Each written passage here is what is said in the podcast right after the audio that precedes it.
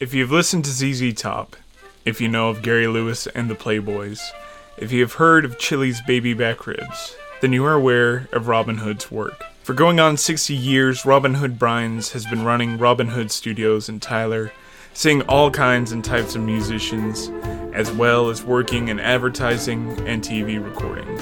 In this interview, we go over his incredible career, whether working for Coors Brewing Company or recording four of the most legendary Texas albums of all time. Robin Hood has an amazing story to tell. So I hope you will step into the studio with me as we meet Robin Hood. Well, I'm sitting here in uh, Robin Hood Studios with Robin Hood himself, and uh, he's a man who's recorded probably uh, four of the biggest Texas albums, of most legendary Texas albums of all time, and uh, I'm sure he's done a lot more than that. Uh, I'll let him introduce himself real quick. Well, thank you very much, Isaac. Uh, yeah, I was um I was interested in music way back when, but I was taking classical piano lessons. I didn't care for those. So in the ninth grade, I told my mother, I said, I'm not going back. You can whip me, you can beat me, you can ground me. I'm just not going back. So she said, Well, if you're not going to practice, then we won't spend the money. Well, and then I just started playing what I wanted to play on the piano, just trying to pick out things by ear. And um 1957, Jerry Lee Lewis put out a record called Whole Lot of Shaking. and I heard that. I said, I'm going to learn how to do that. And sure enough, I did. And not long after that, he came to Tyler and played at the old Mayfair Club out there. And since I knew all the guys at the radio station, I said, You want me to be their tour guide? Well, yeah, sure. So I got to, to ride to Gregg County with them to show where to go to get beer back then. and uh, uh, I got to go up into their hotel room at the old Blackstone Hotel, and there was a piano in the room. And Jerry Lewis, Jerry Lee was playing, and boy, first I just watched that left hand. Uh huh. Okay, that's how you do that. It's kind of like a karate chop.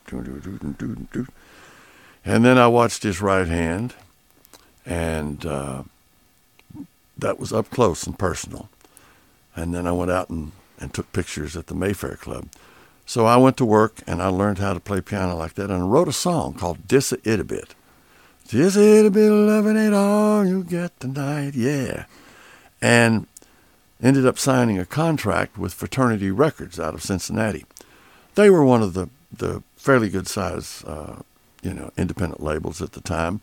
Harry Carlson, who ran it, had been with Decca, and he branched off and put in his own label. Um, you know, they had the Jimmy Dorsey Orchestra and Lonnie Mack and uh, various artists, and they took me to Nashville, and I recorded in the original Owen Bradley Studios. And if some people out there are thinking about the Quonset hut, uh-uh, you're on the wrong page. It was downstairs in this old house on 16th Avenue South. What they had done is they cut out the floor of the living room and dining room mm-hmm. and went down and finished the basement so they'd have really high ceilings, which you need for a studio. And uh, so they they uh, just had a little, literally a little corner of the room cut off. That's where the word booth came from. We have control rooms now. Yeah. Sometimes control rooms, you know, are big as this in major studios, but it was literally a booth, just big enough for the recorder and a little mixer and three guys to stand. And I recorded my songs. And when I came home, I told my parents, "That's it. That's what I want. I want a studio." So it started with portable equipment going around into church basements, and the, we had an old woman's building here that had a great Chickering uh, piano on stage, and I would go there, take my equipment, and eventually I started recording here at home. And my parents said, "Well, this boy's driving us crazy. We got to have a studio." so my sister, being an architect, designed this building, and we built it in the backyard of what was our homestead and um, opened up in uh, July of 1963. Robin Hood Studio. Actually, it was called Brian's Recording Studios. My last name is Brian's, Yeah. B R I A N S.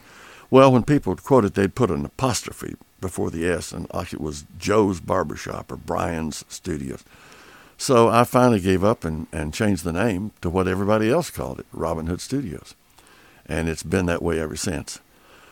Um, you know, as I look back, um, next next July, if I'm still kicking and having fun, um, we'll make 60 years from the day this building was built. Wow. And uh, when I talk about this building, it gets gets sort of personal because we hired the Haydite blocks laid. Other than that, we did it all ourselves. Mhm. We did all the carpentry, we did all the plumbing, the electrical. My dad knew how to do that. We did the roofing, we did it all. So I learned how to do a lot of things I didn't want to make a living doing. You know? yeah. I really appreciate carpentry. So uh, I, I want to know where did the uh, where did the name Robin Hood come from? Well, that's a good question. Um, I, my birth certificate says Robin Hood Brians Jr. So so it's your actual middle name? It's it's actually on my birth certificate. In fact, I had a had an engineer call me from New York one time. He was wanting to know some question of how I got some certain sound. Yeah, this is Lenny from New York. Uh, uh, I'm at uh, you know media studios up here. I want to talk to the dude who calls himself Robin Hood. I said, "This is Robin." He said, "Gee, where did you where did you pick up such a crazy name?" And I said, "Well, actually, uh, I found it on my birth certificate." That's your real name? I said, "Yeah." So, you know, it it wasn't much fun in the third grade. Yeah. You know, uh, during playground, everybody chase you and they want to whip your butt. You know, Yeah. but in the fourth grade, I learned how to fight, and that put an end to that. So, Well then, plus I'm sure in the music world, especially in the '60s, man. yeah, yeah. you had the well, name. we had quite a group here. I recorded a group called Mouse and the Traps. And so we had Mouse, and of course, the famous guitarist Bugs Henderson started working here at our studio. And we had a drummer named Levi Garrett at the time. So, you know, people would call down here, and it would it would be, you know, like calling uh, like calling Looney Tune cartoons office or something. Yeah. Cartoon. Yeah. But I started uh, this studio very humbly. Uh, my father died four months after the studio was finished, very suddenly and unexpectedly. And you've heard the term, I hit the ground running. Well, I hit the ground running scared Yeah. because he didn't have any money at the time he died. I had no safety net. I worked without a net. And um, it was literally record anywhere, anytime, anytime they wanted to. I've, I've had some strange clients. Uh, David Koresh, under the name of uh, Vernon Howell. That's right. Was it, he was from around here? Yeah, he was from Chandler out here. Yeah. and recorded a group. Uh, I had uh, uh, a Scientologist group come down one time. Um, it was the Sun that brought the group down. And boy, they sent me literature for 30 years. I mean, it was just on and on and on. Um, I recorded a group from the prison as part of their uh, work release program. They were going to get, you know, sort of a halfway situation, let them record. Mhm. And one of the one of the prisoners that came up was the girl who called herself Candy Bar, the stripper from the Carousel Club in Dallas. Yeah. And the Carousel Club was owned by Jack Ruby, who was the one that shot Oswald. Mm-hmm. So, you know, I've had some, besides the stars, I've had some interesting people come through here. Um, but I first started out doing square dance records, uh, little local labels, individuals. Um, we had some pretty good musicians. Uh, Yeah. That's that's part of what made it work. Um, because in studio, if you don't have good musicians, then you know you don't really have much to bank on. Yeah. Uh, So do you have sort of studio musicians, Yeah, just people who'd come yeah. in and yeah, Ronnie Weiss, Mouse, played a lot of guitar, as did Bugs. yeah, Uh, Levi Garrett was the drummer, and then Levi quit. He went away, sold me his drums, and left. And Levi was literally the number one rudimental drummer in America in high school. He had a metronome in his head that was just incredible. yeah, And you know, that was that's your foundation. You know, the drums, that's the beat, that's the foundation.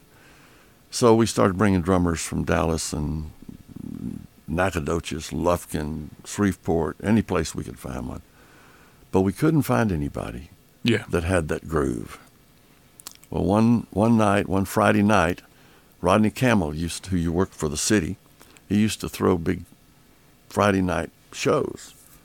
A place called Bergfeld Park out here, and I was out there visiting with some people because I'd I'd been on it a lot of times, and I was just visiting that night. And backstage, he introduced a group from Troup, Texas, the Marauders, and I went, okay, whatever. And all of a sudden, they started playing. Some people were talking to me, and I couldn't hold their attention. I said, hold on just a minute. And I went around the corner, and all it had back then was two uh, Haydite block walls. And I just leaned up against one of those walls, took a deep breath, relaxed, started listening, closed my eyes, and I said, Oh, I hope that drummer is not from North Carolina or California or else. he had the groove. Yeah. He had the groove. And after the show, I went out and introduced myself to this little bitty short redheaded kid, about 15 years old. His name was Paul Leim. Um, and I said, Would you like to play on sessions? And he said, Well, I've never done that before. And I said, Don't worry, you've got everything you need. He said, Yes, sir, these are my drums. I said, No, no, no. We have a full set of Ludwig Blue Note, which were the the thing. Top of the then. line, Top yeah. of the line, yeah. And I said, we change the heads regularly and they're tuned and ready. I said, just, all you need to do is show up. We'll teach you the rest. And so at 15, he became the staff drummer. hmm Now, he couldn't drive a car, so his mother had to bring him. He went to the Troup High School. And, of course, we had a lot of sessions during the day on the week. And so his mother would get him a doctor's excuse and bring him over. And her, his mother told me one time, she said, Paul has a reputation of being the sickest kid in school. They were praying for him over there because he misses so many days, you know, on these doctor's appointments. Everybody's wanting to know, you know, what's wrong with him, what's wrong with him. I Yeah. said, oh, well, it's just something he'll grow out of, I think. And uh, grow out of mean get out of high school so he Yeah. could, you know, skip classes. The only two people who knew the truth were the band director and the principal. yeah. Nobody else Nobody knew. else knew. Yeah. Paul uh, has become one of the greatest drummers in America. Um, he became the best drummer in Dallas. Then he went to L.A., was first call for records, first call for commercials, first call for, uh, well, John Williams. He was first call for John Williams for film scores, playing on huge tracks like, you know, Back to the Future and kind of stuff. Yeah. And it was just pretty amazing. He lives in Nashville now. He was voted best drummer in Nashville, I think, three or four years in a row. So, you know, he's he's still a great friend of mine, and he's going to be the grand master of the Troup Texas celebration of 150 years of the founding of the city of Troup, sesquicentennial, and that's on I think October 8th, Saturday. So, um, if anybody's interested, they should go check Go out check the parade. Yeah. But then, um, you know, I kept recording these different groups. Um, Mouse and the Traps did some wonderful stuff. Um, I, my business was split up really about half and half between Louisiana and Texas. hmm I had two labels that were my sort of uh, every everyday customers. There was Jewel Paula Records out of Shreveport. hmm Um, they sent me John Fred and the Playboy Band, uh, the Uniques, uh, Nat Stuckey. Uh, I did a lot of big records for people like that. And then there was Abnak Records in Dallas, uh, the Five Americans, John and Robin, the In Crowd. Um, they they were a, a steady client. So, and then of course, along came ZZ Top. Now, the first time ZZ Top came up, they were called the Moving Sidewalk, and um we recorded about three days, I think, and we were looking for some special sound, and I wanted to overdub because I had played a trick on a record called All These Things by the Uniques, and I knew it would work, but Bill Ham was a record promoter for uh, Daily Brothers record distributors out of Houston. They also owned Big State in Dallas, so they literally controlled the major record Yeah. distribution in in, in Texas. And um, he had brought a group in for a hop in uh, San Antonio. And when they got on the stage, they didn't sound anything like their record because they'd done so much overdubbing that they couldn't produce live. Yeah. So he made himself a hard, fast rule. When I get a group to manage, there will be no overdubbing.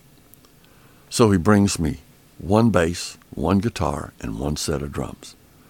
And I'm thinking, you know, now Billy wanted to do some overdubs because I told him what I wanted to do, but Bill wouldn't. So that they went home, threw away all of that. Um, and then it was a while, I don't remember how long it was before they came back. But when they came back, they said, uh, We've changed our name to ZZ Top. To this day, they deny it was because Zigzag and Top were the prevalent wrapping papers for weed in those days. But, you know, that's their story and they're sticking with it, so we're not going to argue with them. Um, so they came back as ZZ Top, and, you know, once again, it was fighting to try to find that sound. Yeah. I put microphones outside the drum booth. I put microphone out in the entrance hall. I put it up aimed at the some wood and the ceiling and added that. I mean, I did everything I could to try to make the sound different. And you know, back in those days, there were no stomp boxes. Yeah. If you wanted a sound, you had to figure out a way to create it. Yeah. And so, uh, reminds me of a story of a guy had a studio down in Louisiana. He wanted slapback. Well, nothing produced a slapback but tape, but it wasn't the right speed uh, for the song. So he he had a studio out in the country. So he put the amp outside, put the mic there, and then they kept moving the second mic until it was Farther the right distance. yeah, uh, the few cars going by, but other than that, it was a pretty Yeah. good slapback sound. So we kept on and on, and, and the third time they came back, uh, I I put together a little plan. I told Bill, I said, you, you know, you've been promising these guys you're going to get them ribs from the country tavern. Today should be the day. He said, okay. So I told Billy what I was going to do, and my mama finally called him in there about one o'clock and said, "You want to call and pay in advance so they'll be ready for you?" Oh yeah. Well, the country tavern doesn't require that. Yeah. But I told him that they did because I didn't want. I knew he wouldn't leave all those ribs paid for over there because I didn't tell him how far it was. Yeah. And so when he said, "Okay, where is this place?" I said, "Well, you go down Vine Street to Front Street, turn right. That turns into Highway 31, or mm, yeah, th- 31. Uh, that was 64. I told him to, to get over, turn right on 31 off the loop. And I said, "It's called the Country Tavern. It's on the left. It's quite a ways out there. Don't if you get lost, just ask. Everybody knows where it is." Yeah. Well, an hour and 35 minutes later, he shows up with all these ribs and said, You didn't tell me the damn place was in the next county. And I said, Well, seems like around the corner because we go there all the time, you know.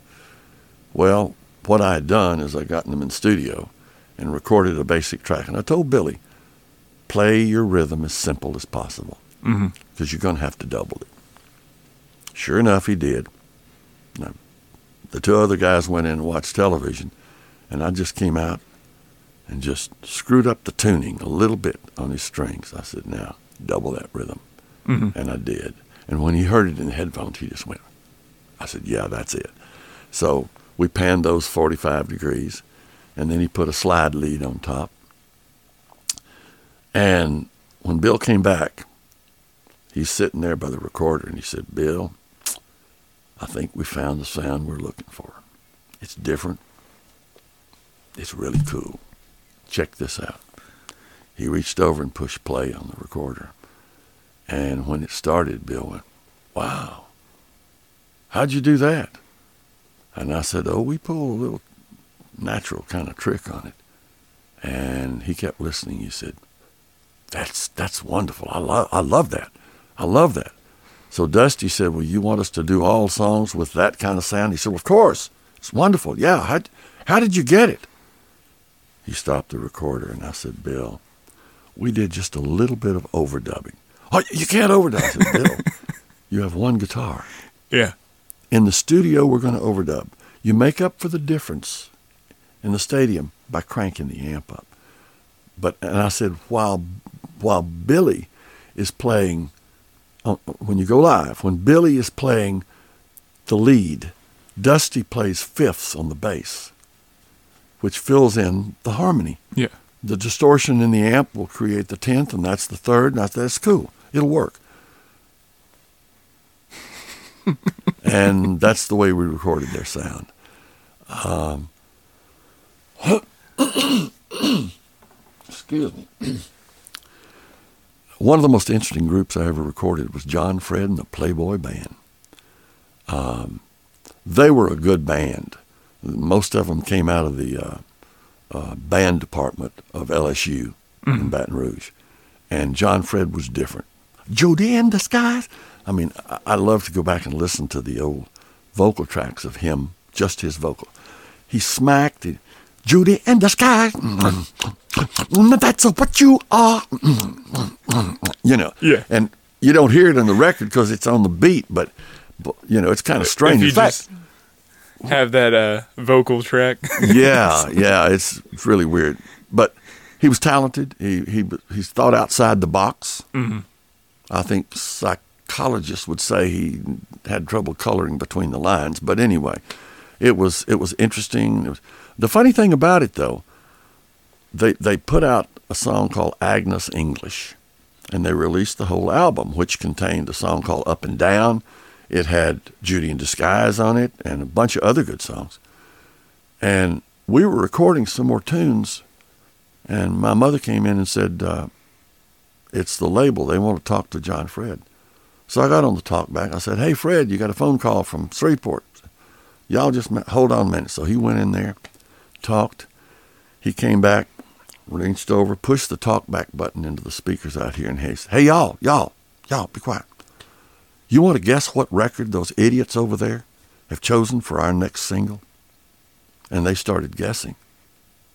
And nobody guessed. He says, No, Judy in blankety blank disguise. And they just went, Oh no. That was a joke. That was a joke on Lucy in the Sky with that. That's just a joke. And he said, Well, that's, I argued with him, but that's going to be the next single. And Andrew Bernard, the co writer and co producer, he's the one that wrote the charts. He played horn. And he said, Well, Fred, one good thing about it, uh, it won't last but about a week and a half, and then we can release another single. And of course, it was the hit that they had. That record knocked the Beatles out of number one really? on the worldwide chart. Uh, so it's kind of amazing that they couldn't tell that that was really a cool record Yeah. you know. But you know that that was their big one. Um, one of the records that played for many years on oldies until all this, all this takeover of all the labels by the three label groups in Yeah. Nashville. Uh, you know, there used to be what seventeen labels that Yeah. recorded in Nashville, major labels. I think we're down to like four or five There- in the whole country now. there, there are three label groups, yeah. and they own them all. Yeah. Um, I mean, they bought Dot Records, Capitol Records, Motown, big labels, just Yeah. you know, like a black hole, sucking them all up. But uh, back then, a record by Joe Stampley and the Uniques called "All These Things." The touch of your lips is an Aaron Neville song, next to mine, and I had actually done that little detune trick on that record back when I only had two tracks. that was in the very beginning. Record the band on one track, get on the second track, put Joe's lead singer, put the vocal background singers, Mm-hmm. and I had the, the rhythm guitar player. I just detuned his guitar. It was just a Stratocaster Yeah. with a very clean sound. Just played that arpeggio, just like it was. Do do do do do do do, and it of course detuned a little. We call it flange or chorusing today, but Yeah. but you know created it naturally. It's actually kind of like a 12 string, you know, mm-hmm. because some people like to tune 12 strings with a with a second set of strings just slightly off. Slightly out of yeah, tune. to give a Yeah. little float to it.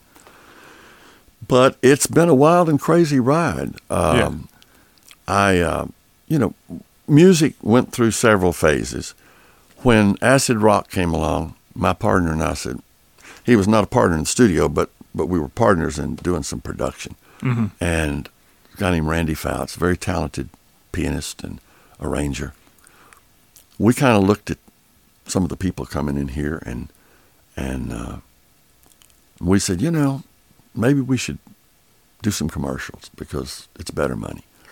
So we got into the business of doing commercials. We worked with the guy who created the original Chili's Baby Back Ribs campaign. Really? Yeah. uh, and you can tell it was the original when you hear it because in the voiceover he said, and a full luscious rack only six ninety nine. What are they now? Eighteen ninety nine or something, you know. That'll tell you what time will do and inflation. But uh, you know, we did a lot of commercials for Frito Lay products, Borden products. We did work for American Airlines and Southwest Airlines, uh, Miller Lite, um, Coors Light, bunch of beers. We did a we did a whole series of commercials for Lone Star beer, and they were the most fun. Yeah. Never heard a client say, "Do us write a funny sixty second song, and mention Lone Star beer one time." That's it. Really? They had armadillo beauty contests, pick up stuff, stuffing contests. Uh, you know, in fact, So it just kind of gave you more freedom. Oh, we've never had that much freedom. Yeah. working with commercials. Yeah. Um, it's real funny because we were doing a thing for Coors. Mm-hmm. It was for Coors Light. It was going to run just Texas, and the client told me they wanted uh, what was his name? Hmm, come on, Robin, you can remember. He um, he he did a lot of records, and then he got hits. He did commercials first, and then when he got his hit record, nobody could afford him. oh, uh, Manilow or No, No. it was more hard, hard voice, strong, raspy. I, Shame on me for getting his name. Uh, anyway, the client told me that's the kind of voice we want, though. Mhm. S- What was his name? Come on. Well, at 83, I can lose one name and it's okay. um, so I called a guy in California, and he said, uh, I know just the guy. He's new in the business, and he said he's got that big voice, but when he goes up high, it stays big. yeah. It's raspy, it's strong, you know, it's what you're looking for. Um, I said, okay, give me his number. So I called him, and uh, he sang over the phone, and then he sent me a tape. And when I played the tape for the client, they said, yeah, we want that guy. His name was Michael Lanning. So Michael, we flew Michael in. We had to record in Dallas because, you know, we record. I think we recorded the track here, but took the tape up there, and he flew into DFW. And we brought him over to the studio, and he sang it. And I mean, it was like turning a switch on. yeah. You know, a lot of the local singers they kind of work it out and everything, but he had studied it because we sent him the track with me singing it and phrasing it like we wanted it. And I mean, it's like it's like turning a switch on. You know, we rolled the track and he just nailed it. We I looked, producers were sitting back there. I said, "Well," and they went, "I don't hear anything wrong with that." he said, "Let me give you one more just so you have something to choose from." And I swear, you could put them side by side and you couldn't tell the difference. Do the exact same. He just fantastic. And uh, when he came in the control room, was listening to it. He uh, he acted like he was real nervous. And finally, he said, uh, "Judd Chapin." I think no, Judd wasn't doing that session. That was for Tracy Locke, I think. And looked at the producer from Tracy Locke, and he said, "I know this is out of order." because I know you don't ever give out copies until it's released. But he said, next Thursday, I've got to play a tape for a producer. And this is exactly what I need on my demo reel because this is the kind of music. This is the best. This is the best commercial I've sung on so far. Because my partner and I, we wrote good songs. You know, we competed. A lot of times we had to compete with Killer Music in L.A. and and the the big agencies in New York that wrote top jingles, and we had to compete with them. Mm-hmm. So we had to write good stuff, and this was a good song. They looked at each other, and and the client for Coors said, uh, "Will you promise me you won't play it for anybody else but that one guy?" And he said, "Yeah." He said, "Turn." He turned to the agency producer and said, "This is going to be on the air in five days." He said, "Let him have a copy." So we gave him seven half copy, and I got a call back from him later, and he said, uh, "Really want to thank you for this because it got me a project that's going to buy me a house. It's going to put a swimming pool in the backyard and a new car." And a lot of older people will remember his voice. Heartbeat of America, that's today's Chevy truck. Yeah. Michael Lanning. And he's done a lot of work for us Yeah. in commercials.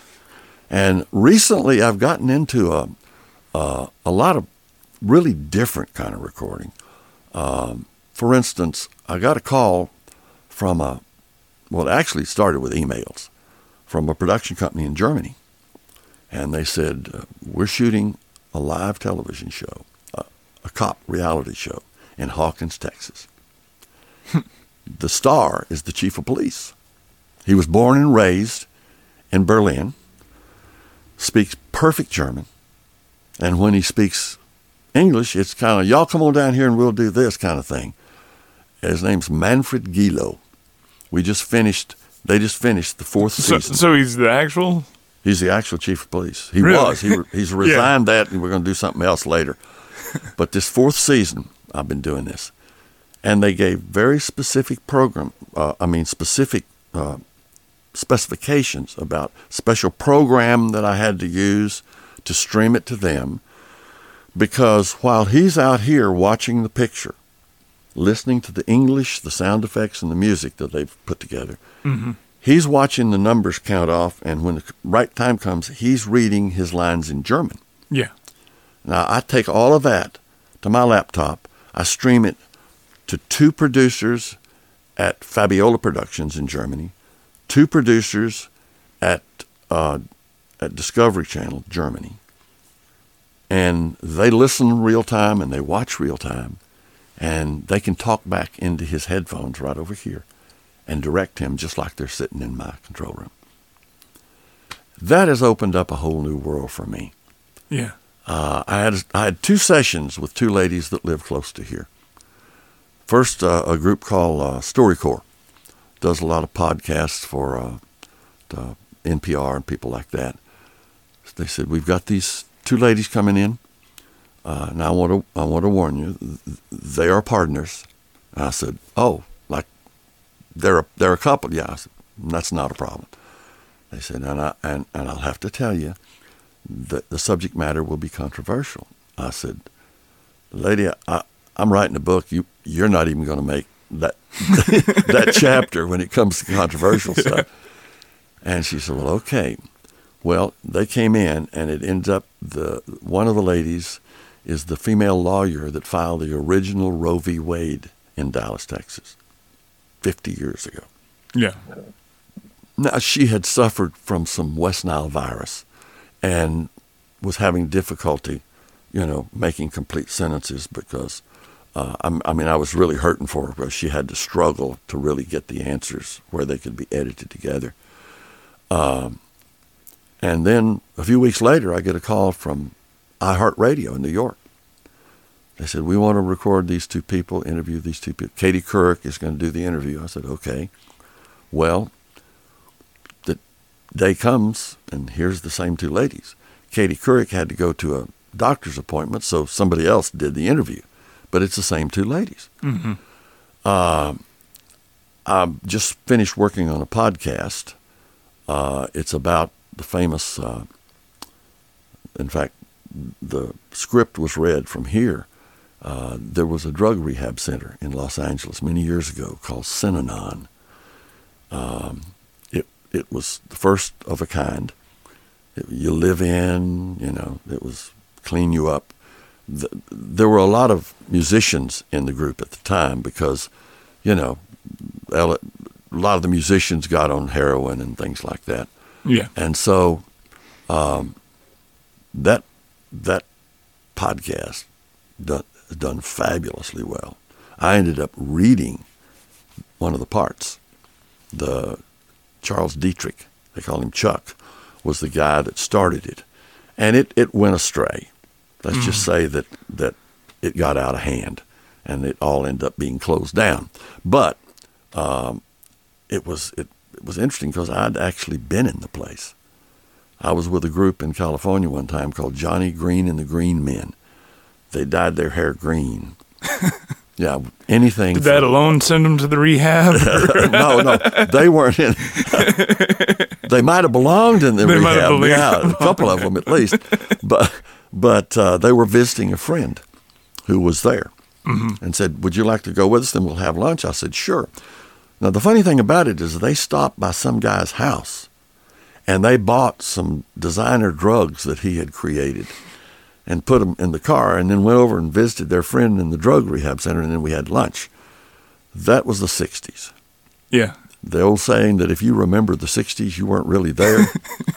uh, How much the of it do you remember? Oh, I remember it all because I didn't really do drugs. Uh, Yeah. you know, I mean, I was in the room when pot was smoked quite a few times. Now, I, I'm in my book. I've got two groups that I I will feature in one chapter. They're both from Austin. They had more drugs than I'd ever seen with any group in my life. Yeah. One of the groups was named Oedipus and the Mothers. The other group was Shiva's Headband. And I mean, they weren't afraid. Let's just say they were not afraid of anything Yeah. that was a substance. Um, but they recorded some interesting stuff. They they set a guy on the floor over here. They brought him a tabla, and he sat there and played that, and they'd bring him drugs, and then he'd do a tambourine and you know scraper and you know all these little percussion instruments, and he never moved. He sat right there the whole time.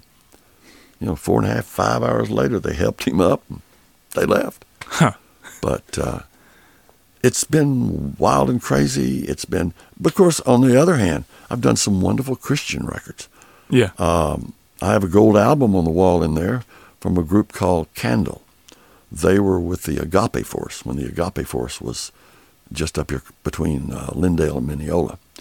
Um, and I've done, you know, the Pates, Pate family from down in, uh, uh, I think they live in, in Jacksonville or below Mhm. there, or Rusk. And there's just been a lot of really beautiful Christian music done here. I mean, um, I was raised in the Episcopal Church, so I'm a snob. you know, um, I, I used to play with Tony Douglas and the Shrimpers.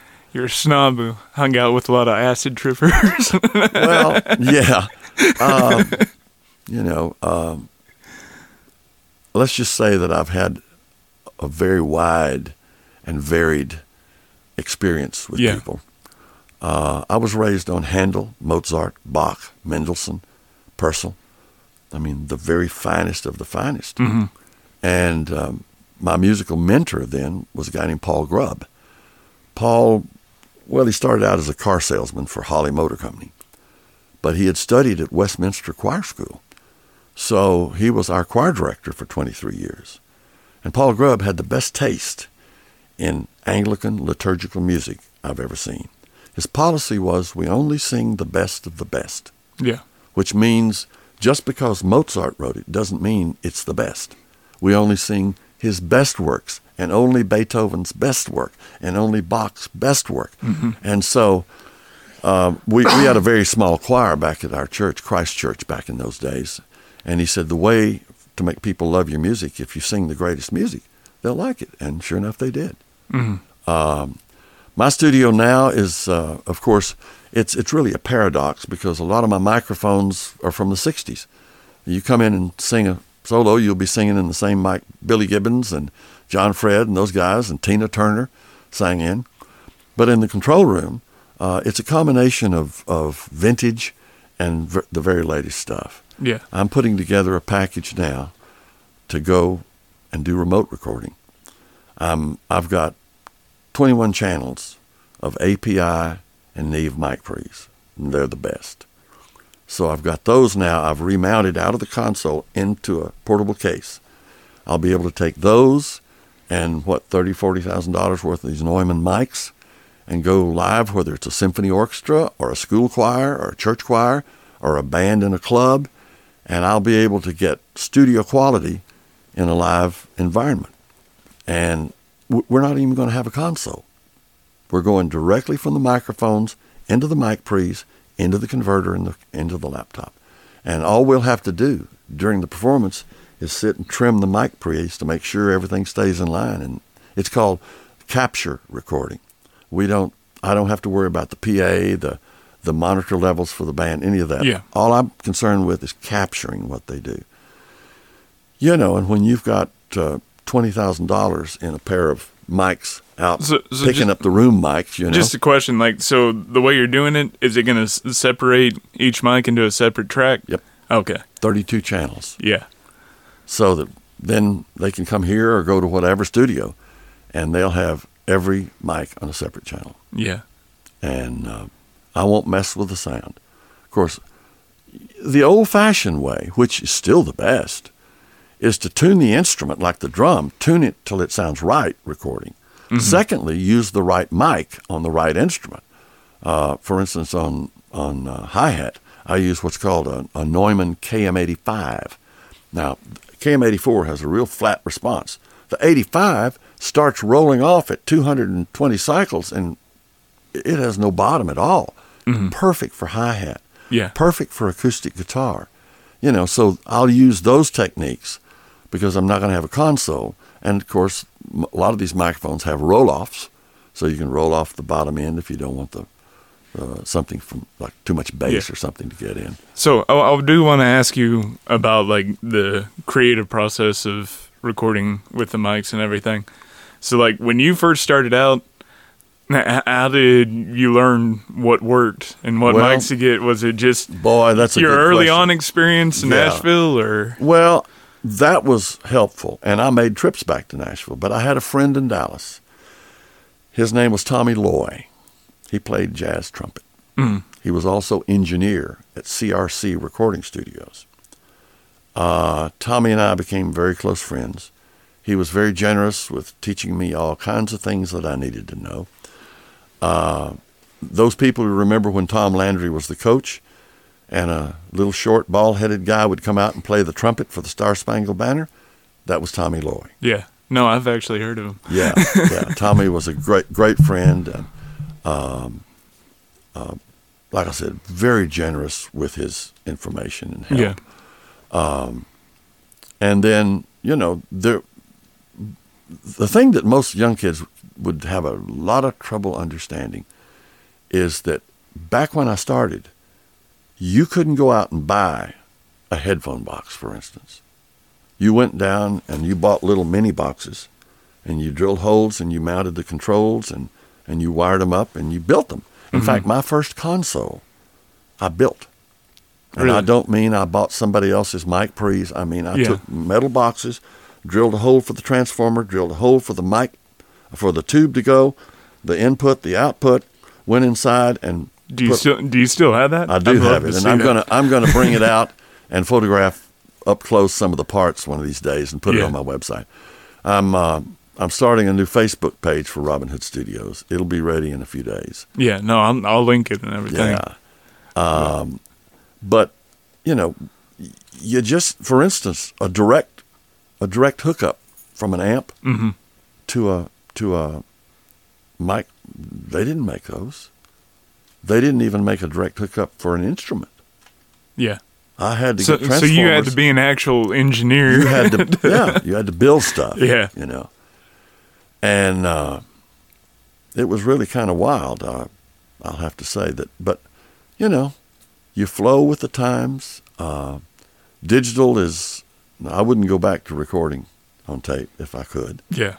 because it was, it was really a lot. So of, you're not you're not one of the purist who records on No. analog and then converts it to digital. no, no, no, not Yeah. I. Um, yeah. Let me take just a short break, okay? You want No, to cut that no off? problem. No problem. Yeah. You ready to keep going? Yeah, yeah. Ask me another question. So, you, you mentioned it briefly. Uh, so, what what about the changeover to digital? When did you do that? Well, the first thing I did was start uh, mixing mm-hmm. to a computer, and uh, then, you know, that was two track editing and mastering and such as that. And then uh, I finally decided to go all the way and do it. And, you know, here's the deal Pro Tools started when computers didn't have the power yeah. to do the processing. And so they manufactured these huge DSPs. And that's where the work was done, not in the computer. And those were expensive. So that meant the major labels, people like that, studios, they went with Pro Tools. But I just didn't have a clientele at the time that I felt could support what I'd have to spend on Pro Tools. Mm-hmm. Um, so, you know, I went with Nuendo. Now, it's made by Steinberg, which is now owned by Yamaha. Nuendo was re- really started, of course, they owned Cubase too. A lot of people use Cubase for, for music. Mm. Nuendo was really intended more for film because it's massive.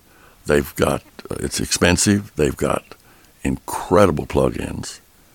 And uh, I love it. It's easy to use. Um, one of my interns here, a guy named Grant, uh, he came here, he learned on Nuendo.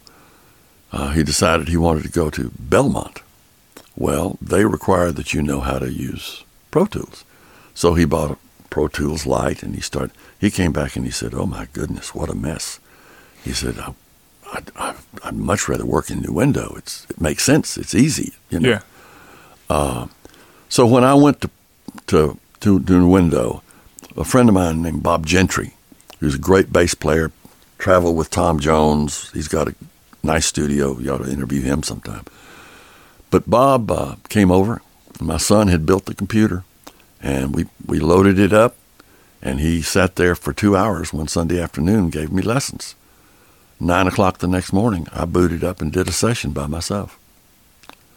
That's how easy it is to use. Yeah. Um, very few programs. Very few programs are that easy.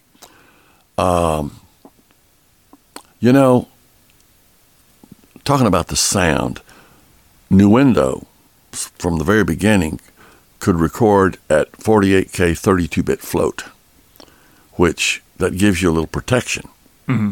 from overload, and uh, I loved it. Uh, I think a few months ago, Pro Tools finally added the capability of 32-bit float. Yeah. Um, but it's it's it's wonderful. It's fast. It's great to be able to look up on the screen and see the level you're putting actually putting mm. on a track. Um, and it's like an X-ray too, because when you're looking at a waveform, it's like a doctor studying a, uh, an X-ray. You can see a pop. Somebody yeah. pops a mic. Boy, there it is. You can see it. You know, and you can know get up there and take it out. Um, as far as the sound is concerned, I'm starting with some, you know, tube microphones and and vintage, you know, FET microphones. I'm going into classic mic pre's. The API to me is is the sound.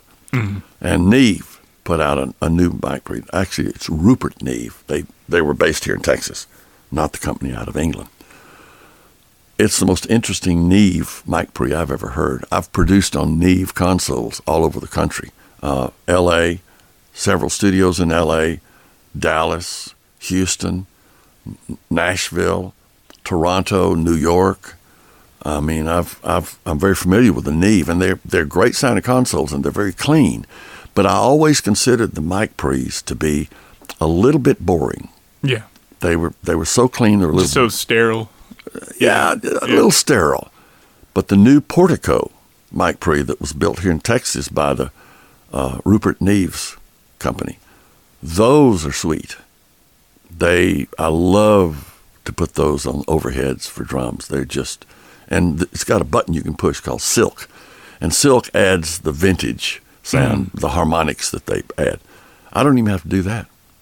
They just they just sound cool, Yeah. just the way they are. Um, and editing, of course, golly, what we can do now, editing. You you do it. You know what I'm talking Yeah. about. Save a lot on tape, right? Yeah, uh, I'm really fond of my Waves plugins. Yeah. Waves has got a thing called the Wave Tune, and I can do anything from the the robotic kind of stuff you hear on certain records to just very casual stuff that you can't tell it's been tuned. That's to me that's the best tuning. When you tune somebody up and nobody can tell it's been touched. It just sounds like they did it perfectly. That you know, that's the paradigm. That's Yeah. what we're looking for. Yeah. Nuendo has some gates in their plugins. There's a guy in Nashville I really, really love. He's a great guy. He's called Ed Seay. S E A Y. Ed uh, works at a place up there called Loud Studios. He's mostly doing mixing and mastering, but he also tracks. We've used him quite a bit, and he's just a really neat guy. He also teaches the Primo course at Belmont University, um, which is engineering. He and I used to go back and forth, back and forth, trying to find a gate that we could use to gate tom toms, kick, and snare. Just quieting them down. So instead of all that trash in the background, with tom tom, you get boom, and it would be quiet until that tom tom was hit again. Mm-hmm. Boom, boom, and it was clean. We had to go in and edit, literally, just cut out everything in between. It took like an hour to edit one song. Well, I discovered a little gate that Nuendo has. I can, I can gate the toms, the kick, whatever, leaves them just like they are, except gets out of the way all the other trash. Yeah. So, you know, um, I, mean, I guess I've lived long enough to see more change than most people. Um, I've said about the younger generation, if it doesn't come out of their phone, they have no idea what you're talking about. I can remember when my son was a kid, just a young kid, the, the, the phrase was if you got a problem with your computer, call a 14 year old kid, he'll help you with it. Yeah. Uh, unfortunately, a lot of the young kids today, and I don't mean 14, but I mean the, you know, high school and college, they don't know that much about computers. They do so much with their phone. And I'll give them credit. They can do a lot that I can't do. But they don't watch news on, t- on television. They don't know what news is true or false because they sure don't watch a diff- different array of channels to find out who's lying and who's not. They don't, I mean, the schools have denied them so much information about so many important things. Uh, they don't know anything about World War II. They don't know why it happened. They don't know who Neville Chamberlain was. They've never heard of the treaty that he got signed with Adolf Hitler that said, There will be peace in our time. Well, if you want to research the peace he was talking about, just go Google World War II. And that's what they got for that signature. Um, they don't know what to do. A lot. Of, they're starting to learn politically just on gut instinct on what things are happening today.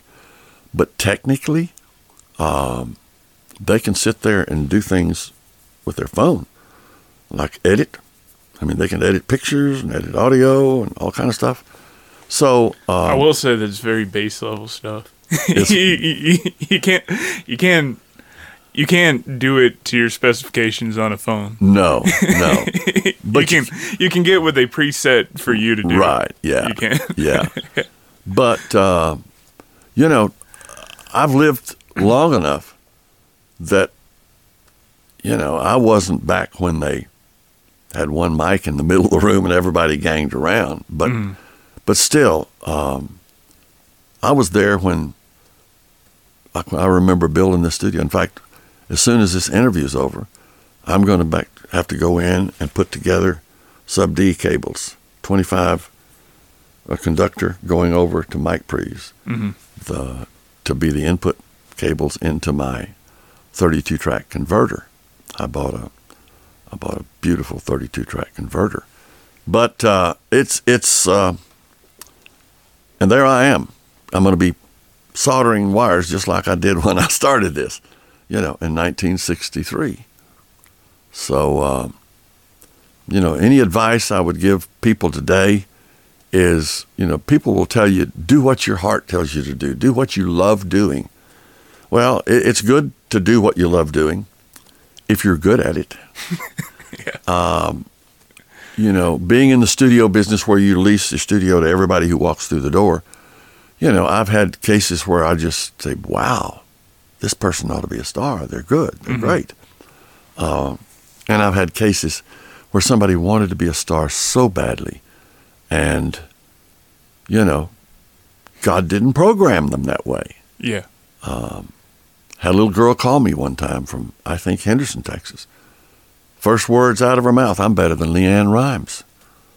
I said, well, you're going to have to be pretty good because her nickname is OT. And she said, what does OT stand for? I said, one take, Yeah. you know. And uh, she came over, and the sad truth was that she was tone deaf hmm and had no sense of rhythm. She had been singing along with the with the the track that had the original singer on it, Yeah. and because she could sing along with that, she thought she was a singer. hmm And the sad part about it is, she told me, said, "I promised my daddy on his deathbed that I would be a singer." And I said, "Well, sweetheart, um, he's going to be okay with it. You know, Yeah, it's, it's not, it, you know." I, I hate to tell anybody it's not going to happen, but you can't Yeah. fix tone deaf Yeah. and you can't fix no rhythm. So, but this has been a long ride. It's been a fun ride. I've seen, you know, it's it's interesting as the way you're talking about the digital and all. It's interesting to see that certain things like that mic hanging over there, that's a that's an AKG C12 original. I mean, they only made 2,000 of them back in the 60s yeah. and I don't know what it's worth. Maybe ten grand or whatever you get for it, you know. But I saw a video on it. It's worth more than that. It is? yeah. okay, well, whatever. Um, but it's it's amazing how those pieces of equipment are still state of the art and the best you can get, Yeah. while on the other end, for the recording and all the editing and producing and all that, we go to the other end of the spectrum. We go to the digital, Mhm. and it, it's a it's a nice combination. Yeah. It really is. In fact, of. these microphones, um, they sound better than a lot of the microphones did back in the 60s that were pretty doggone expensive. Yeah. I'm not going to tell you how much I paid for these because It doesn't be too matter. Doesn't matter. No, I'm familiar with it. I know. yeah. Yeah. Yeah. But but that's good because it allows people like you to go out and do these things and get a good sound. It's like your camera, you know. I mean, I just bought a while back a, a little uh, professional video camera. It's a Canon. Mhm. Uh, the most amazing two things about it on the side here, you stick those little uh, SD cards in there. You can stick two in there, one terabyte each Yeah. you now have two terabytes of of media on board, and the little lens, it goes from 29 degrees wide angle to 600 degrees telephoto. Yeah. Now that's amazing, Yeah. and it's not this long, Yeah. you know. Yeah. But I've No, done a lot of remodeling in the studio, changing things. Um, one of the biggest changes I made acoustically was about, law 25, 30 years ago. We, we had been using uh, uh, fiberglass Mhm. for uh, insulation, for sound insulation. Well, the OSHA required that companies that have these metal buildings with a shop in it, and then you have a little thin wall with an office, they demanded that that office be down at a certain sound level. And so a company called, built something called Thermofiber Sound Attenuation Blanket. Four inches of that will stop more hundred cycles than four feet of fiberglass. So we added a lot of that, and it did improve the acoustics. Of course, I didn't even have I had concrete floors here at first. Then I added the carpet on half of it and, and this hardwood because I love hardwood, you know. Yeah. It, it gives you that nice live sound. Uh, but it's been, been quite a ride. So let, let me ask you. You said you're writing a book. Yeah, well, Yeah. I'm going very slowly, You're unfortunately, right now. yeah. what is it? Just about your life? Is it? It's basically about studio. Yeah. Yeah. It's about, uh, in fact, I've just changed the name of the book. I was going to call it 2200 Sunnybrook because that's the address nobody can find. on, on my new uh, Facebook page, this wonderful lady's helping me with it, and I told her, I took a picture of that green door with 2200 on. it. I said, let's put that on there. Yeah. So, oh, there's that door, you know. But, um, you know, it's, um, I look back at it as, I look back at it as the trip. You know, the book is, is about the trip, about what happened along the way. Um, you know, I'm in a business where there are a lot of disappointments you know, you get close, this is going to be a hit record. Yeah, yeah. Boom, nothing happens. I mean, we've all had that happen. Uh, everybody thinks they've had more than their share, and I do, believe me. Um, but, um, you know, my mother helped me run the studio until she passed. And, boy, she did the, she did the books, she booked sessions, she uh, uh, made coffee, she clean, helped clean up the place. We had a maid named Lily Mae Amos. She was a fun lady, blessed Christian lady, and uh, you know, it, I was running scared when it first started. Yeah. I really was, and uh, then I married a beautiful lady from St. Martinville, Louisiana. Managed to talk her into moving up here, and that has been the stabilizing factor in my life since then. Yeah. We have two wonderful children. They have, I have now five grandkids. Four years ago, I didn't have any. Now I've got five. Uh, how much longer do I want to do this? People ask. I don't know. Um, I guess it depends on my health and whatever other issues may pop up. Yeah. Well, man, I, th- I think you've had a life well lived. Well, even if you so stop, far, so good. Even if you stop now, man, you got family. You've got an incredible career. Well, it's, uh, It's been amazing talking to you. thank you so much. Thank you. This has been great.